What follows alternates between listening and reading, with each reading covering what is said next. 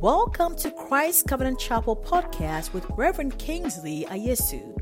We are a Bible believing church with the sole purpose of positively impacting our generation. We are elated that you joined us. Wherever you're connecting from, we believe your life will not be the same. Now, let's tune in to today's life changing message. Hello, friends. Thanks for your audience and allowing me into your space once again. Whether we are going through a time of personal trial or a season of mass calamity, all of us, all of us must at some point confront our fears, our anxieties, and uncertainties head on.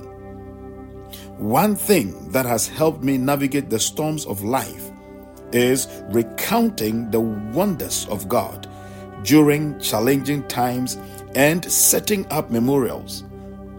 The setting up of memorial stones was one of the earliest methods adopted for the purpose of recording interesting and important events. Maybe your world is now one of fear, confusion, shame, guilt, embarrassment, and chaos. But in the midst of a broken world, God still speaks hope. Maybe you feel as though your world is falling apart. Maybe you feel, in general, that the world is falling apart. In the midst of it all, I admonish you today to remember the wonders of God. Maybe you feel like Israel in the wilderness when going through the wilderness, there are at least three lessons for us to remember. Number one, the wilderness is part of God's plan. The wilderness is not the destination, but part of the journey God has destined for us. Number two, the wilderness acts as a spiritual thermometer that checks your spiritual well being. The wilderness has a way of revealing either how far away you are from God or how close you are to Him. And number three, what you remember in the wilderness will either prevent you from or push you towards the promises of God. You see, friends, one of the reasons why forgetting God's faithfulness towards us in the past can be so destructive is because it blinds us to His presence and provision in the midst of current struggles. We face challenges and worry that God is not there, that the problem is too great, or that the future is too uncertain. Remembrance is critical to faithfulness because it confronts these thoughts with the truth of God's track record. In 1 Samuel chapter 12, chapter 7, sorry, and verse number 12, the Bible says, Then Samuel took a stone and set it up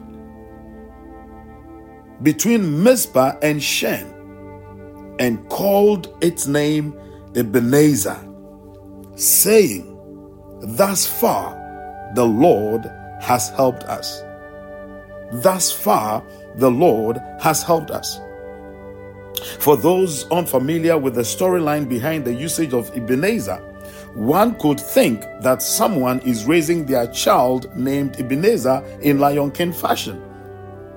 However, Ebenezer is a reference to a stone that the prophet Samuel had established between two cities as a memorial to the Lord, representing how the Lord was a stone of help, helping Israel win the victory over the Philistines. The story is recorded in 1 Samuel chapter 7 verse 3 through 17. Thus, the reference to raising one's Ebenezer is raising a memorial, a remembrance of how the Lord has been and is a stone of help. It is simply remembering the wonders of God in the past. In Psalm 77 and verse 11, Asaph, the psalmist, declared, I will remember the works of the Lord. Surely I will remember your wonders of old. In order that a memorial may have its value for the spiritual life, it has to be erected on a battlefield of the past. And it has to be the sign of our consecration to God's service in the future. Thus far means more than it says. It looks forward as well as backward and sees the future in the past. Memory passes into hope, and the radiance in the sky behind throws light upon our forward path. God's thus far carries henceforward, wrapped up in it. His past reveals the eternal principles which will mold his future acts.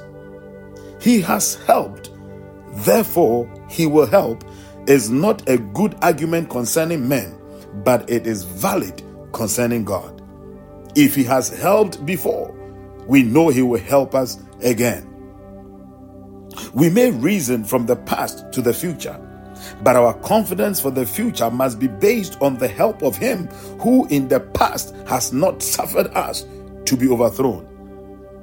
The Christian's life is bound up in God, and only He can say of the past, the present, and the future that, and I quote, we had the sentence of death in ourselves, that we should not trust in ourselves, but in God, which raises the dead, who delivered us from so great a death, and does deliver, in whom we trust that he will yet deliver us. End of quote. When a man gets up to a certain mark and writes, Thus far, he is not yet at the end. There is still a distance to travel, a destination to get to.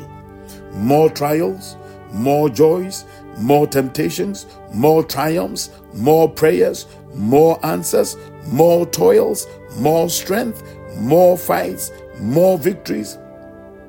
And then comes sickness, old age, disease, and death. Is it over now? No. There is more yet. Awakening in Jesus' likeness, thrones, harps, songs, psalms, white garments, the face of Jesus, the society of saints, the glory of God, the fullness of eternity, the infinity of bliss. Thus far. Thus far is a permanent record of divine help Looking forward to the future, let us consider how helpful the record may be to ourselves in times of pressing and trials. For such times will come. We are liable to forget what he has what has occurred, and it will remind us of him who changes not and incite us to faith and prayer. Remembering the wonders of God may be helpful to others in similar circumstances. What He has done for us, He can do for them. And seeing it, they may take heart again. Remembering the wonders of God may be conducive to the glory of God. As often as we behold it, we shall be stirred to fresh thanksgiving, and when we are gone, it will still endure. Others will gather around it and ask the meaning of the great stone which remains unto this day, as recorded in 1 Samuel 6 and 18. And one being told will give glory to God, so that his praise shall be perpetuated from generation to generation to generation until it merges into the anthem of heaven.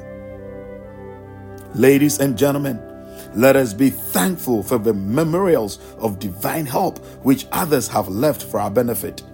They are among the greatest treasures the earth contains and meet our view wherever we turn. And let us do something to add to these treasures and further enrich the earth.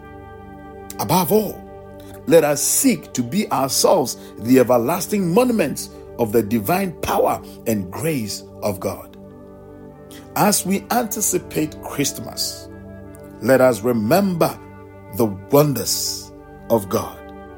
Ebenezer, thus far he has brought us. Ebenezer, thus far he has helped us. Considering the busy Christmas season that is upon us, you will not hear from me on this platform for a few weeks. Until then, don't forget the wonders of God and have yourself a very Merry Christmas. As I wrap up, I want to indulge you once again for a moment. If you have not accepted Jesus as your Lord and Savior, please say this short prayer with me. Dear God, I know I'm a sinner and I ask for your forgiveness. I believe Jesus Christ is your Son. I believe that He died for my sin and that you raised Him to life. I want to trust Him as my Savior and follow Him as Lord from this day forward.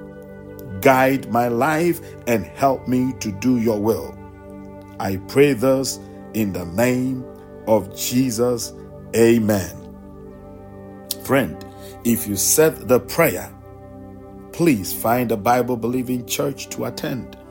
If you are in the Twin Cities of Minnesota, come on and fellowship with us at 5452 DuPont Avenue North in Brooklyn Center, and God will bless you.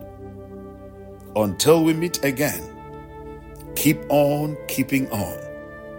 I will see you at the top, for that is where you belong. Thank you for connecting with us today. For more of this content, be sure to subscribe, share, and comment. Engage with us at Christ Covenant Chapel on Instagram, Facebook, and YouTube. Join us same time next week on our next episode.